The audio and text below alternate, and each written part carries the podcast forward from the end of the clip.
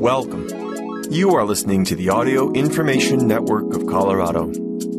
This recording is intended to be used solely by individuals with barriers to print.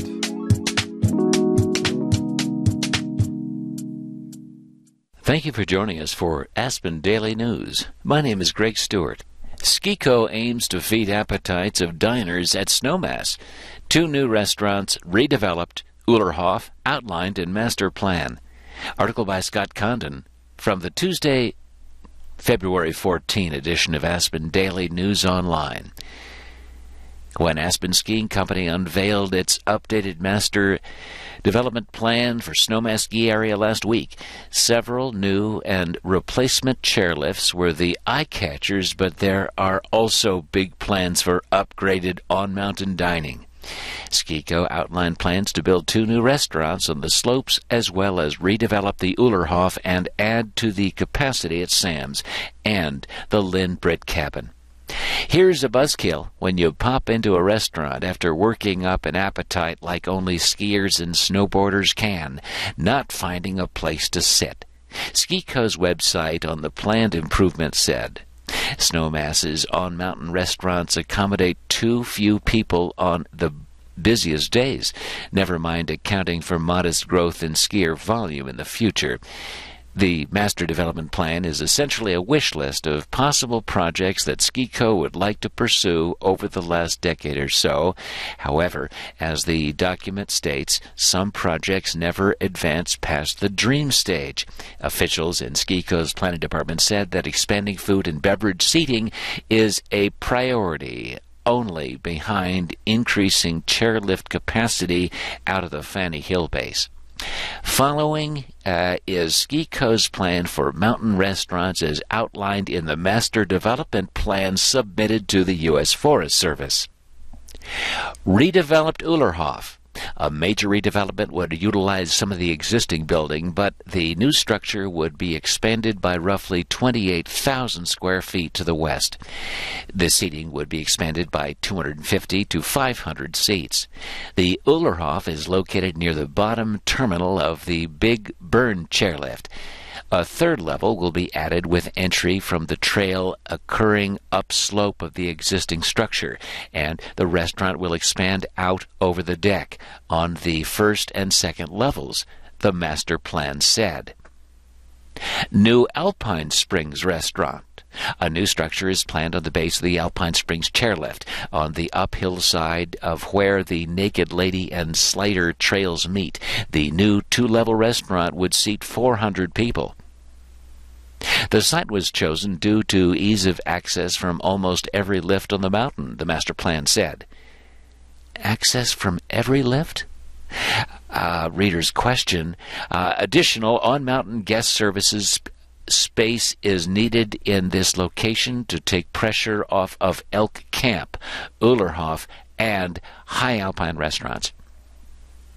New Gunner's View restaurant a small facility with indoor seating for about 100 people and an outdoor deck for another 100 is planned on the Gunner's View Trail on the Elk Camp section of the mountain.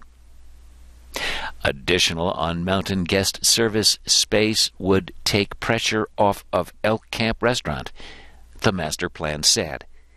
Expanded Sam Ski, rather, expanded Sam's.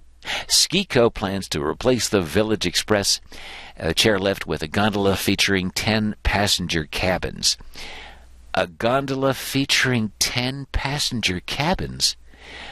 Uh, the company envisions that uh, additional that addition turning Sam's into a more popular destination for skiers, sightseers, and attendees of special events.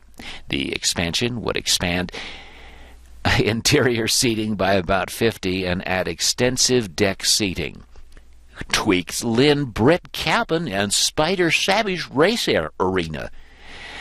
Uh, minor improvements and expansions are planned for these special venues.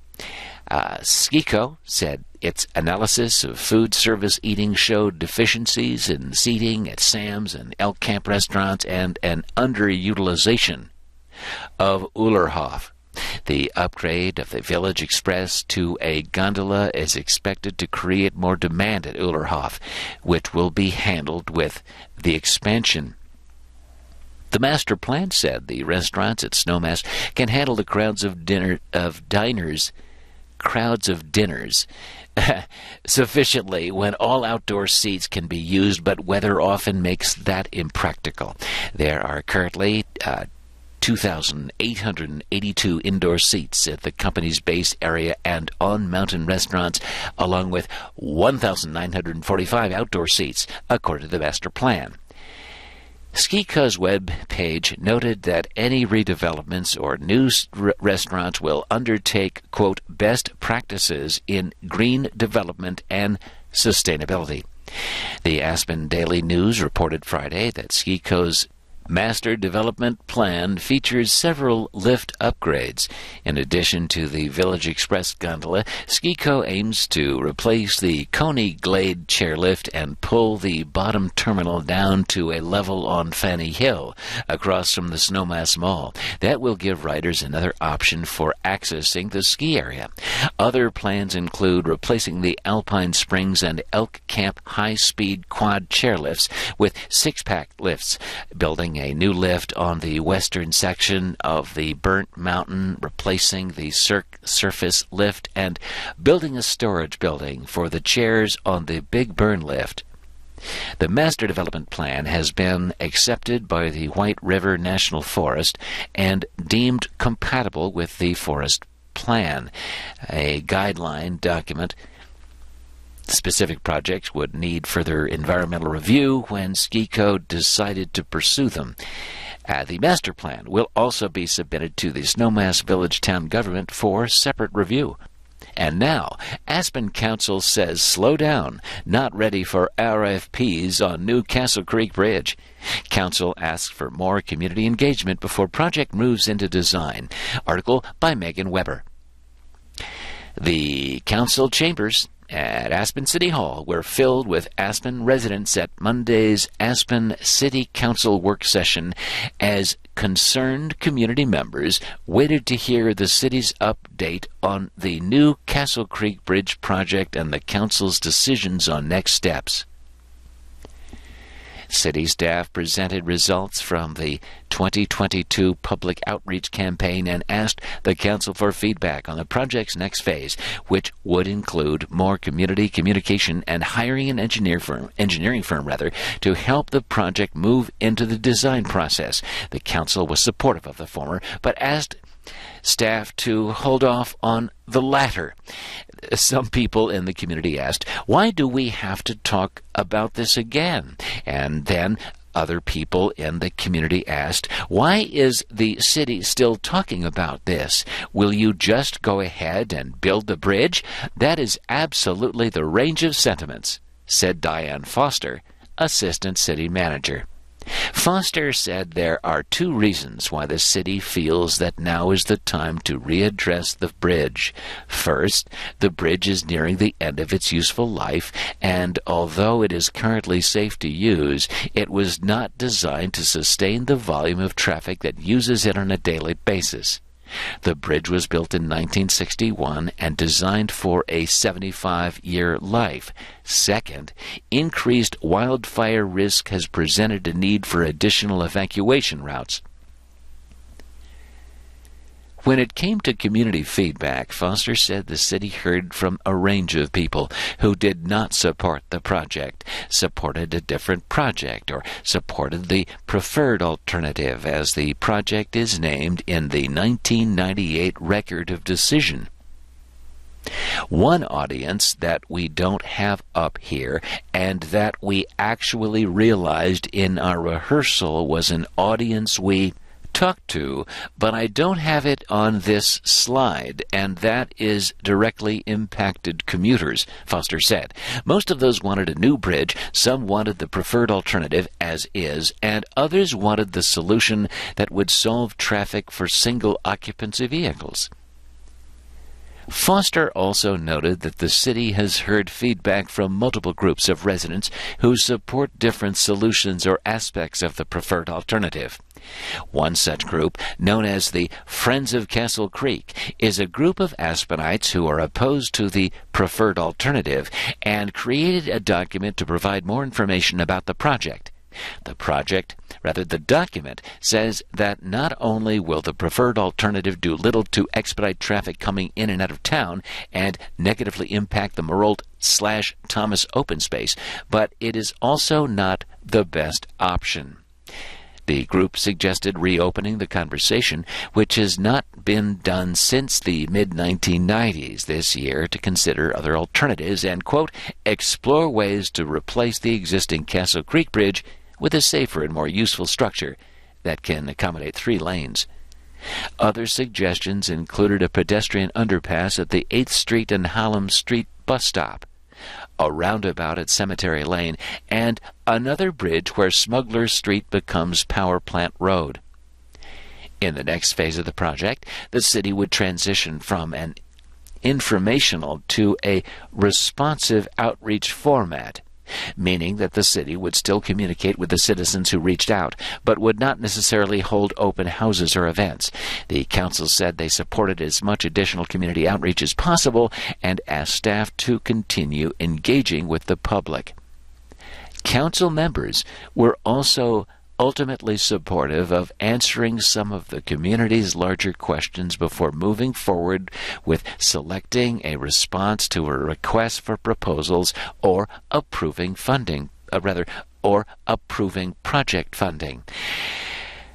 They said that there seemed to be many lingering questions and requested more information about options that would allow the S curves to remain in use, on inco- rather incorporating pieces of the Aspen Institute Mobility Study, a 2017 document meant to create a vision for transportation and mobility in the Upper Roaring Fork Valley by 2035, existing emergency evacuation plans, and information from the Colorado Department of Transportation.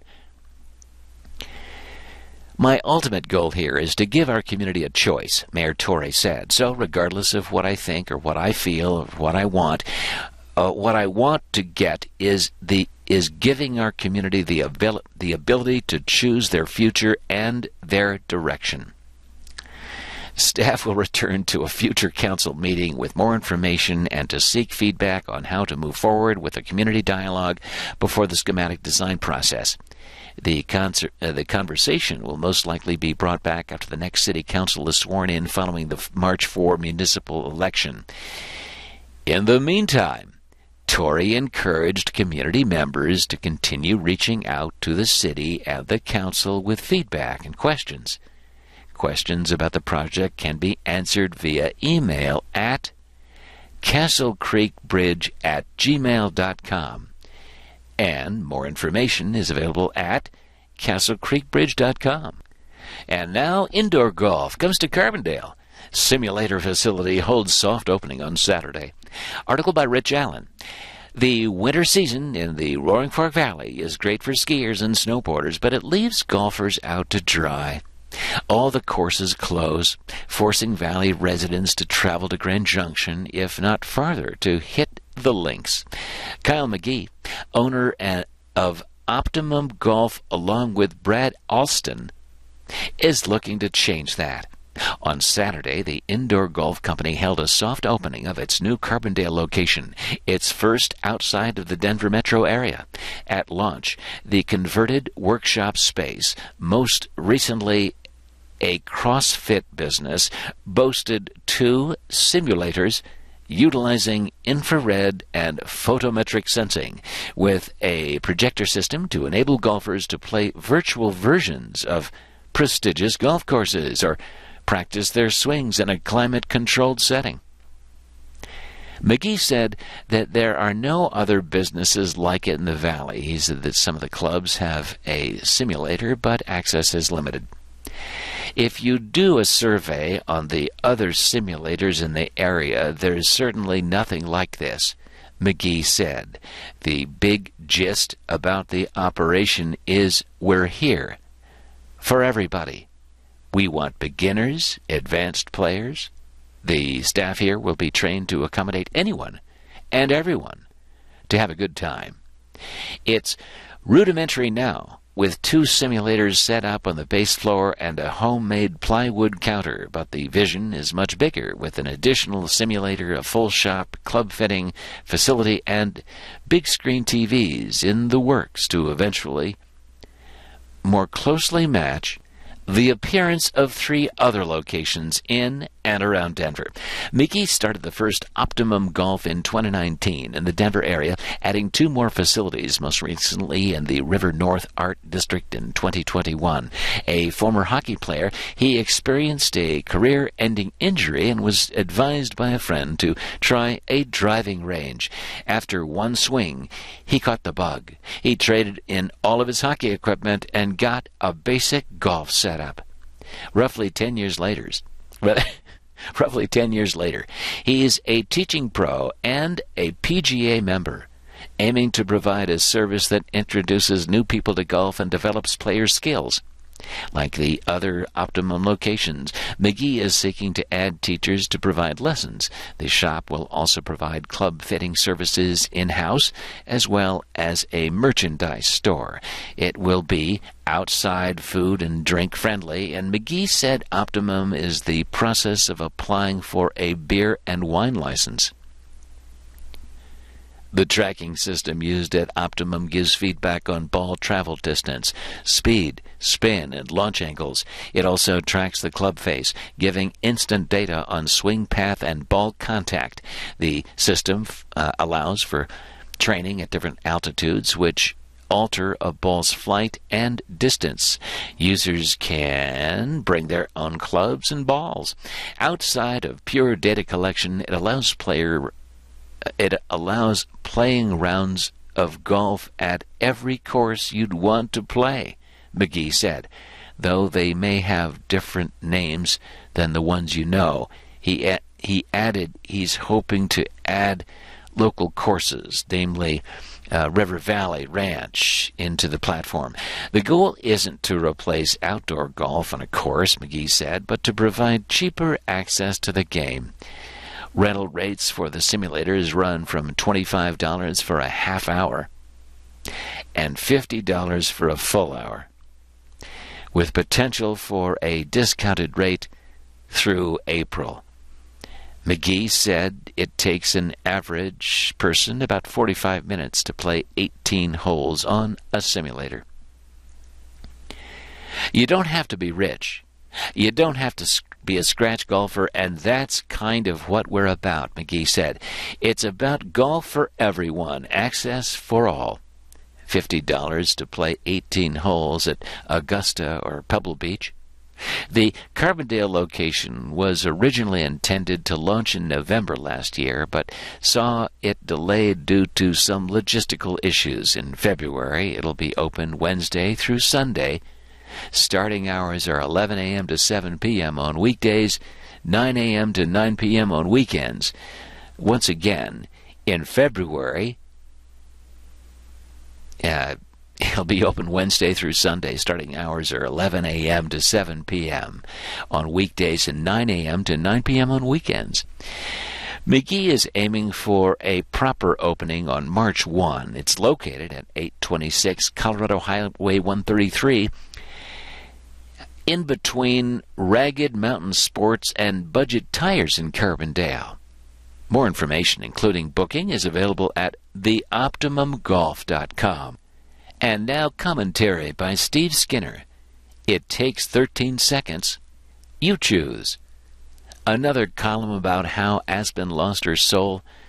Not this time. It would be an easy thing to do and I could point at stuff and remember stuff and brag about stuff and despair at stuff, but I won't. She's in your hands now. Aspen is defined by who is here at the moment, on this day, and by what you decide to do with this day. Because it takes about 13 seconds to decide if you are going to be part of the solution or a big part of the problem and each of us must decide how it's going to go today. Changing oneself is the only option, especially considering that changing someone else is a lot of work. I can't even change my dog. But every once in a while, it's worth looking inside to ask if happiness is dependent on someone else and what we might do, rather, and what we might want them to do. How constantly disappointing. I made it work in Aspen for a long time. To make it as anything other than a rich person in Aspen, you have to change your perspective. It takes work. Lowering the expectations is a good start. Many times I'd find myself on an 8 a.m. chairlift on my way to flip burgers and I'd take stock of my surroundings. Then I'd realize that the air on the chair was all mine to breathe. I had an elusive exclusive.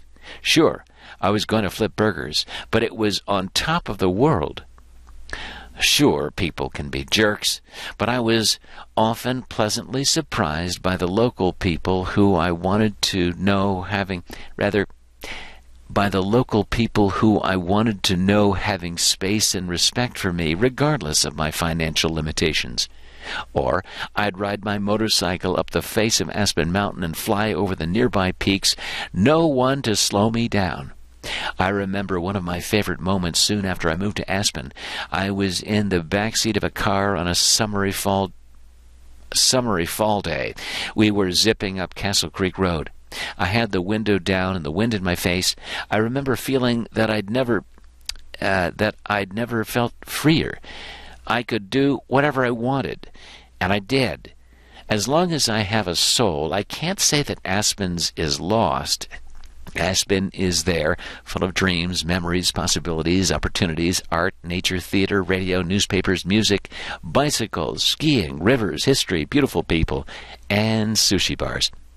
The land of opportunity, still in my heart and down in the archives of the Aspen Historical Society. When I look in on the Aspen enclosure from my outside perch, I still see some of the same folks, and I still hear a lot of the voices that are passionate about what Aspen was, is, and could be. Some of the struggles are the same. The entrance to Aspen? Aspen's biggest problem continues to be too many vehicles doing the dance within city limits. I often wondered what the town would be like without the without all the benzene ballet, but that's just a fantasy. Traffic is nothing new. Same, same. Trucks, deliveries, single occupancy, SUVs, buses, luxury vehicles. The only thing that's new is the growing fleet of Teslas quietly whisking the beautiful people into positions around town. I'd offer solutions, but it's all been said. Some want to accommodate the vehicles, and some want to turn them away at the Maroon Creek Bridge. It's impossible to agree upon a solution. Aspen's biggest asset continues to be the great outdoors, and many of the great people who truly call Aspen home. I'm not talking about the visitors, the second homeowners and people from Vail. Some of you are fine but can you imagine what it's like to be here full time? It takes appreciation and dedication. And if you are a sensitive human, there are many organizations and causes to join that will heal your soul and inspire friendships. It's easy to get pissed off, frustrated, or depressed, especially when you are in the embrace of deprivation, trying to live in the shadow of the castles. That can be frustrating thinking that the castle owners could change the world, but instead they are throwing parties in Aspen. Remember, you can't change someone else. Unless you are catering, you may never get to stand on that deck with a drink in your hand. Take heart, because you don't need to own anything to find a good view, a warm drink, and a good friend. Relax, it's Aspen. Steve Skinner can be reached at moogzuki at gmail.com. And now, reading from the Wednesday, February 15 edition of Aspen Daily News Online. Aspen Council approves Organics Waste Diversion Ordinance on first reading. Restaurants, businesses, community would be required to compost in phased approach. Article by Megan Weber. The Aspen City Council unanimously adopted an ordinance on first reading during Tuesday's regular meeting that will require organics waste diversion within city limits to be implemented over a five year period. Ordinance 4 would create a mandatory program for diverting organic waste by composting or donating food for human consumption, animal feed, and other acceptable purposes, according to a memorandum. Participants could choose to comp- compost rather through an existing compost hauler or divert their waste another way, which would require them to find an alternative method of transporting and rehoming the organics. The program would be rolled out in phases over the next five years, beginning with Aspen restaurants this year, and then expanding to other commercial businesses in 2026, and finally to the public within Aspen city limits in 2028. Currently, participation in organics waste diversion in Aspens is voluntary. Waste Diversion and Recycling Program Administrator Ainsley Brosnan Smith said the program is aligned with the city's rather the City Council's climate goals, which included reducing organic material going to the landfill by 25% by 2025 and by 100% by 2050. Our goals of 25% by 2025 are not going to be reached if we continue at a voluntary participation rate, Brosnan Smith said. We've had voluntary participation in composting for the last 10 years, and we've only seen a 3 to 4% diversion of organic material on an average each year. The city has a pool of $100,000 available in its 2023 budget to purchase steel certified wildlife proof receptacles for organic material collection in the commercial core. The city will also purchase indoor receptacles for restaurants to use during food preparation. Councilwoman Rachel Richards suggested that funding should also be made available for power washing the outdoor receptacles on a periodic basis. Brosnan Smith added that the city will focus on an educational approach to encourage businesses to participate, and staff will educate the community on the basics of what organic material is, what can be composted, and how to dispose of it. Businesses also will be able to obtain signage from the city to post educational materials around their space. A penalty assessment is included in the code, and the city will have the ability to write tickets for noncompliance. Council members were supportive of the program and the effort to increase organic diversion. Councilman Ward Hauenstein said he thought the five year phasing approach was too slow and said he would like to see a quicker pace. If we could phase it in more quickly, I think that would be better for our environment he said. Council members also supported more community outreach to increase awareness about what goes where. I'm not sure which compostable paper I should be putting in there versus the recycling container, Richard said. I think outreach to the general community will help the restaurants feel they're participating in something that we're all doing and we're all interested in, but then also just to help the rest of us understand a little better how to do it. If the Council passes Ordinance 4 on second reading, Brosnan Smith said the city will use the next six months to conduct a public outreach campaign to educate the community before it is implemented. After that six month period, restaurants would be required to participate. The city currently works with two haulers, Evergreen Zero Waste and Mountain Waste and Recycling, to transport organic materials to the landfill. Participants in the new program would have the option of working with either company or finding an alternative method. Brosnan Smith added that the city expects the program to bring some cost benefits to restaurants but businesses will need to begin transitioning their services and working with their trash haulers and each other to make sure they are in compliance with Ordinance 4. More information about organics diversion is available at aspen.gov slash 359 slash scraps dash compost dash program. Staff will return to the Council for a second reading on February 28. Community members will have an opportunity to comment about the program during the public hearing. And now look at housing news. Design estimate for Phillips at 1.75 million to 5.25 million. Big decisions loom this summer for affordable housing project. Article by Scott Condon. Pitkin County's next big affordable housing project will require a costly investment, even before the actual homes get built. The county is working on a plan to add stick built units.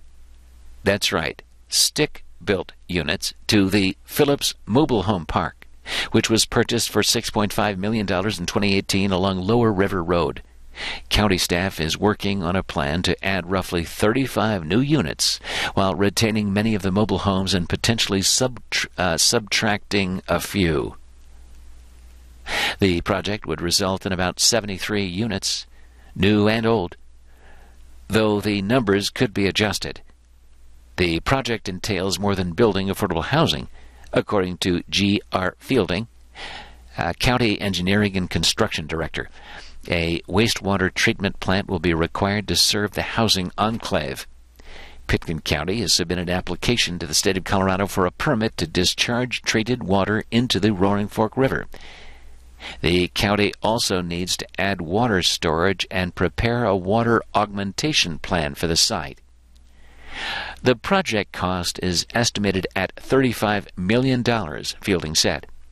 The design is expected to be 5% to 15% of the total cost, creating creating an expense between $1.75 million and $5.25 million. I'm anticipating we're not going to be near the top end of that, Fielding told commissioners during a Tuesday work session, adding that he hopes the prediction doesn't come back to, quote, hit me in the face. So far, county commissioners have budgeted $880,000 for the design. They just for the design?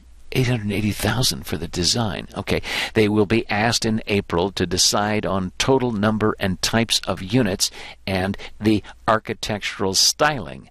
A final design must be approved by midsummer 2023 to keep the project on track.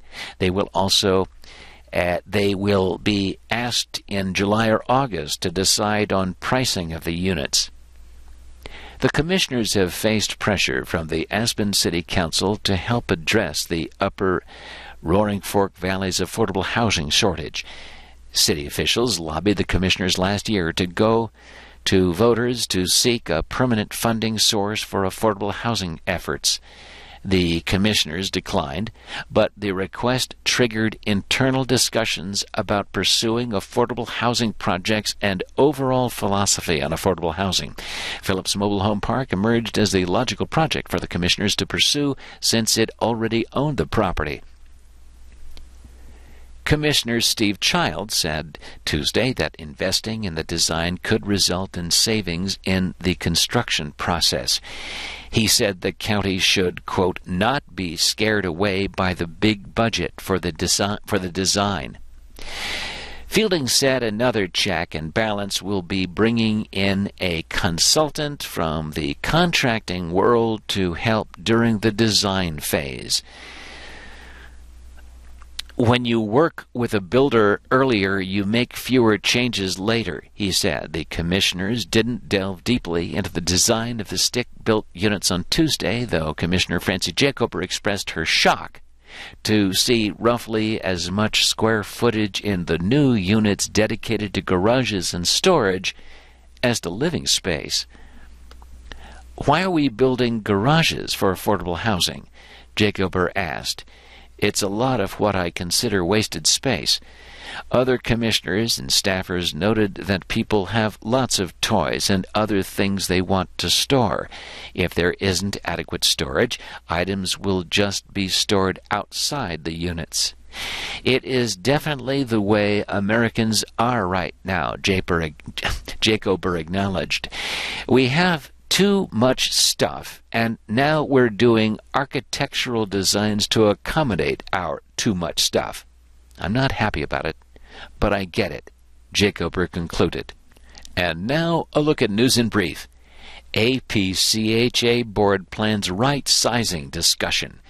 The Aspen Pitkin County Housing Authority Board of Directors will continue discussions today, that would have been last Wednesday for listeners, about a proposed right sizing swap pilot program.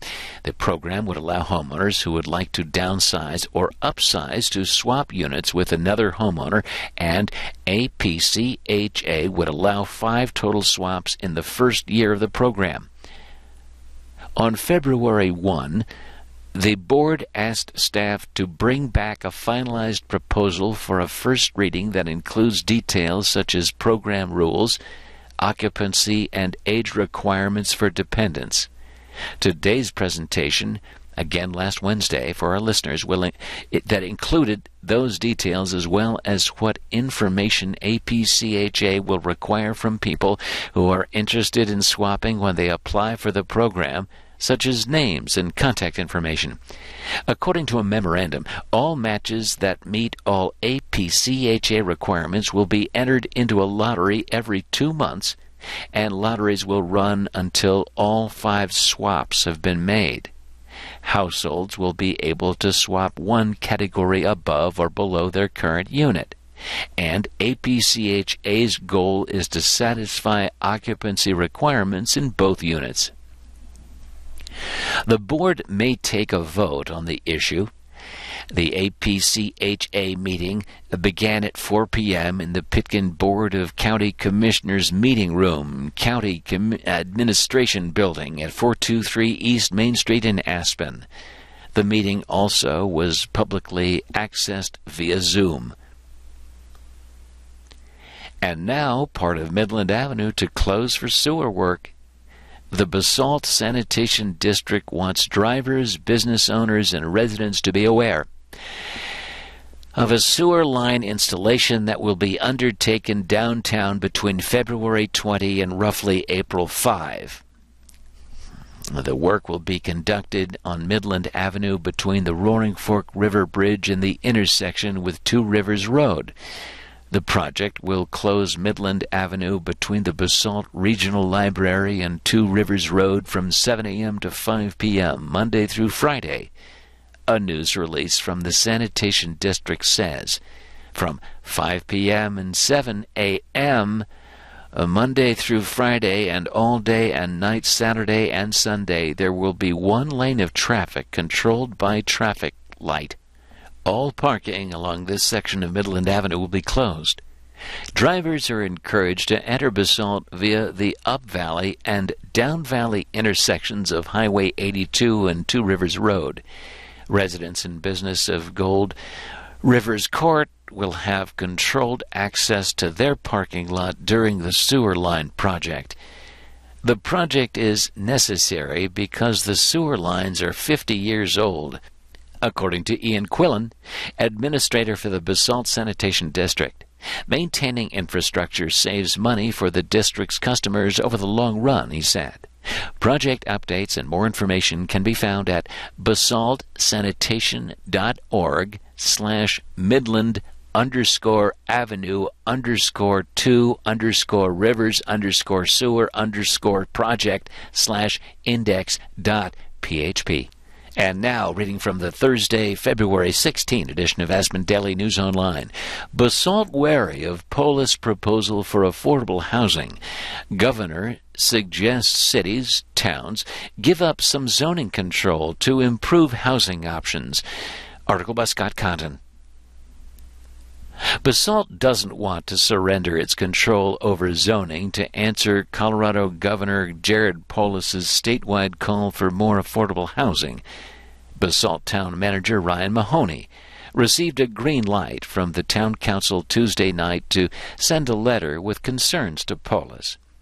There's an effort afoot in this year's legislative session to override local zoning rules related to affordable housing, Mahoney said. This is really concerning. Generally speaking, we have a tradition of local control in this state, and I think local municipalities do a good job of regulating their own zoning rules. I think the town of Basalt and other municipalities in this state, for, in the state for that matter, would be better served from more resources from the state. Polis devoted extensive time on Colorado's need for affordable housing in his State of the State address on January 17. He said state voters' approval last November of Proposition 123, which will dedicate millions of dollars to affordable housing construction in coming years, was a good first step. But we can't just buy our way out of this. We have to break down government barriers, expand private property rights, expand private property rights, and reduce regulations to actually construct more housing options at a lower cost so all Coloradans can thrive. Polis said in his address. Polis is a Democrat, and both chambers of the state government are dominated by Democrats. The discussion mirrors debates that have sprung up recently in the Middle Roaring Fork Valley during reviews of major development projects. Some developers have argued that greater density is the best opportunity to provide affordable housing units. Some developers in unincorporated Eagle County as well as Basalt have contended that they should receive density bonuses for proposing development located close to public bus stops. Opponents have countered that a marginal increase in affordable housing isn't worth granting approvals for a bunch of expensive free market housing that adds to the worker and housing shortage in the valley. In addition, residents who have earned their share of the pie are reluctant to surrender quality of life for the sake of higher density. Mahoney said government associations like the Colorado Municipal League and Colorado Association of Ski Towns are monitoring the direction of the legislature and keeping local government officials appraised. Based on those sources, he said, one direction the legislature might travel is establishing minimum densities along transit corridors and near hubs. What this tells me is Highway 82 potentially becomes free game for high density housing, he said. That doesn't necessarily make good planning sense, according to Mahoney, because while housing along Highway 82 would be located close to transit, other infrastructure and services might be lacking.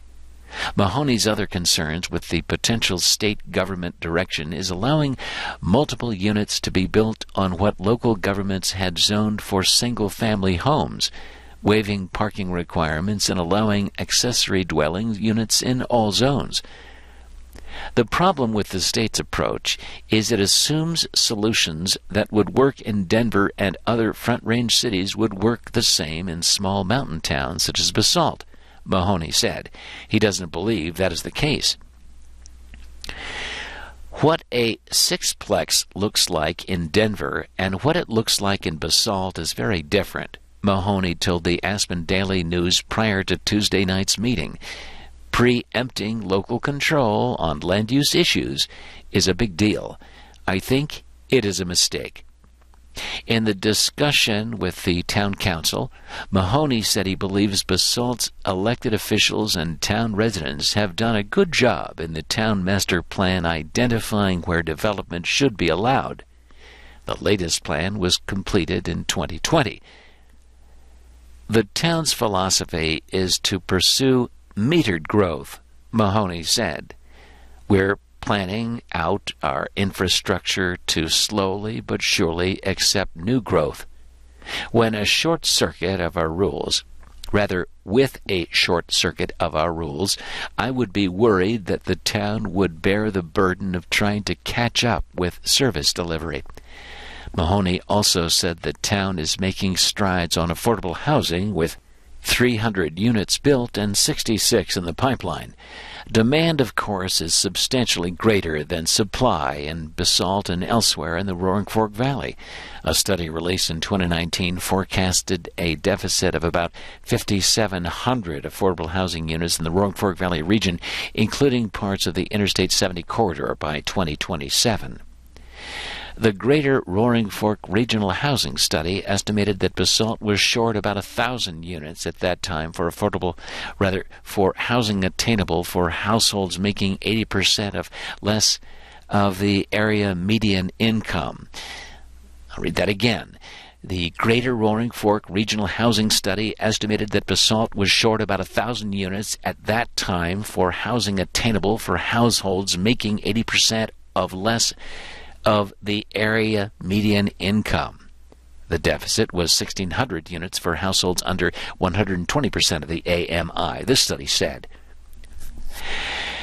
Mahoney's letter to Polis said adding affordable housing cannot be the only goal driving the town's decisions.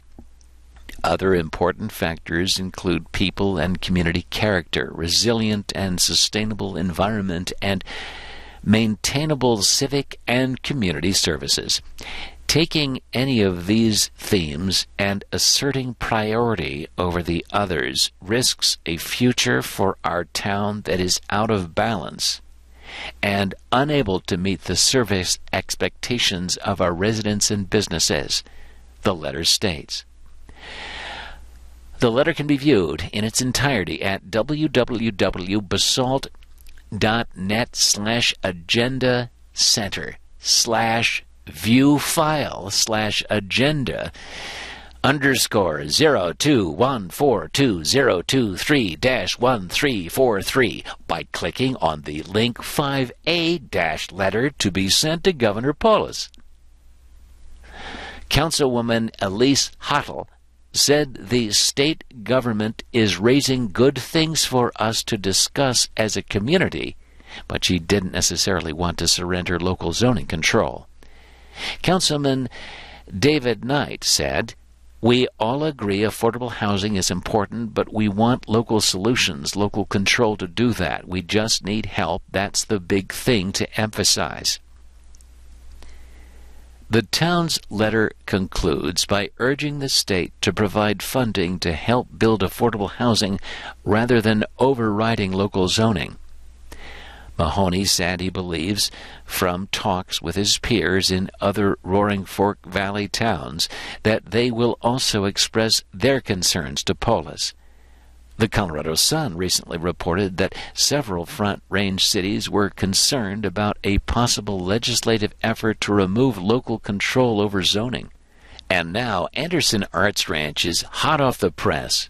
Center to host event for new exhibition on Friday, open to the public. Article by Jacqueline Reynolds. For the first time in a while, Anderson Ranch Art Center is presenting an exhibition of all printmaking works. Titled Hot Off the Press, the show features prints created by renowned artists through the Anderson Ranch Editions program.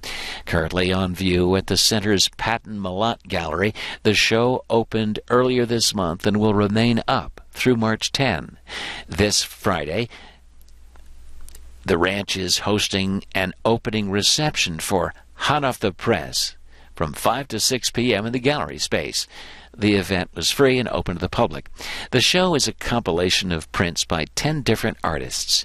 Each featured artist has visited the ranch at some point in the past few years to work in the Patton print shop on campus and engage in the printmaking medium. The prestigious program, called Anderson Ranch Editions, is under the current direction of master printer Brian Shure, S H U R E. Shure explained that Hot Off the Press is the first editions showcase to be held at the ranch in the last four or so years. This is to sort of show what we've rather what's been going on in the program. Shure said it does give a good cross section of most of the kind of media that we offer. So there are prints that are screen printing, etching, or intaglio printing, relief and lithography, and also stencil printing. All of the works on display are available to purchase, and some have already been sold, Shure said. He noted that in most of the cases with these prints, they can be made into multiples, though a handful of them are monoprints, he said, which means the image can only be made once. Shure explained how the editions program dates back to 1978, when the first print shop was set up on a dirt floor in the basement of where the Anderson Ranch Welcome Center sits today.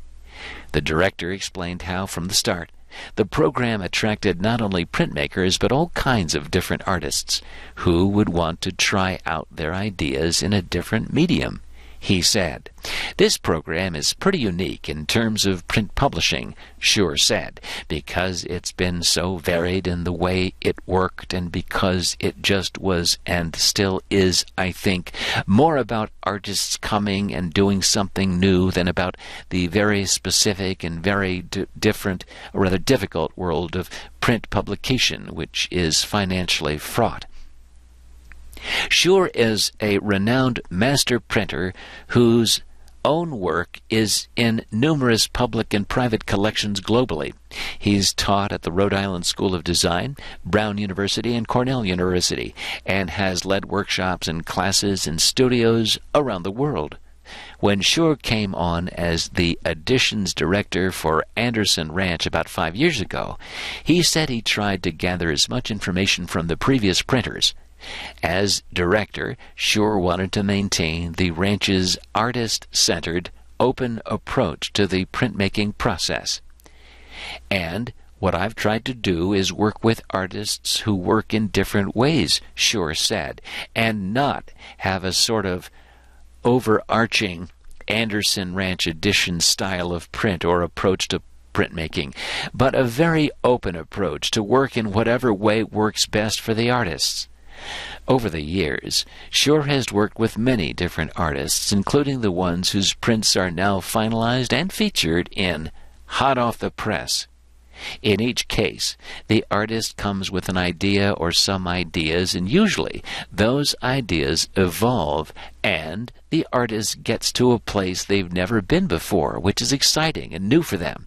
Shure said, It's all about them, and it's about their ideas. And at least in my mind, it's never about the final product. It's about the process that they go through while they're here, which is a process of exploration and of problem solving for them about their imagery and their ideas. Artist Elliott Hundley can attest to this creative process which has taken effect for him under Shure's direction a multidisciplinary artist based in Los Angeles. Hundley has spent three summers at Anderson Ranch, and two of which were residencies in the printmaking program. He said he views this, rather his time at Anderson Ranch, as being about exploration rather than production, noting Shure's reputation as a printmaker. For me, the real gift was a collaboration. Brian is a master printer who knows about all the options materially that we can make, Hundley said. And you know, I'm not so much interested in printmakers as I am people who produce artist ideas.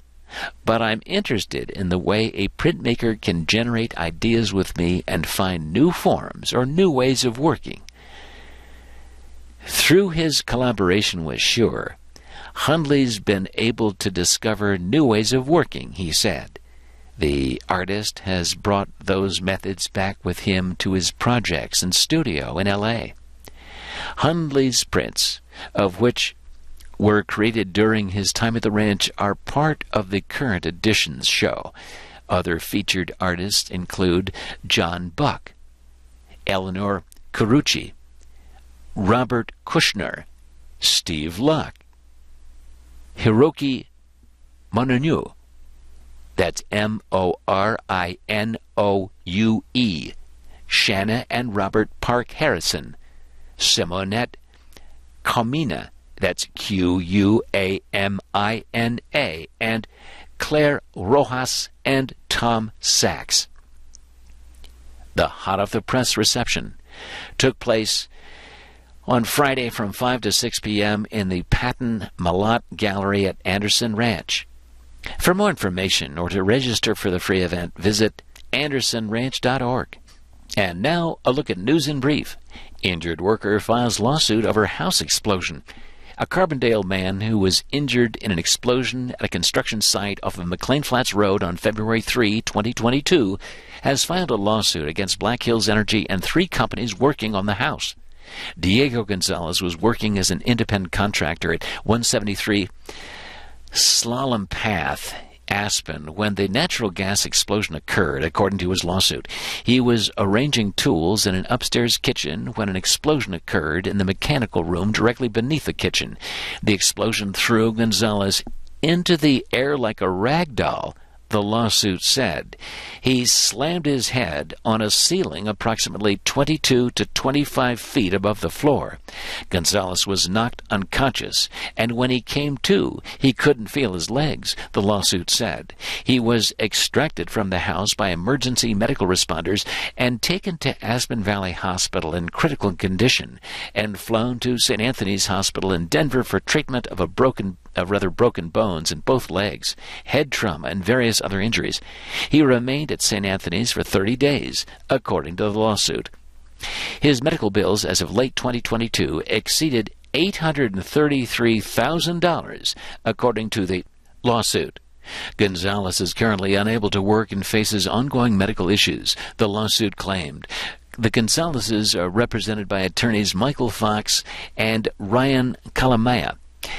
The lawsuit was filed against Black Hills Energy, Young Services LLC, R&A Enterprises of Western Colorado Inc., and Skyline Mechanical Inc. for alleged negligent acts related to the explosion.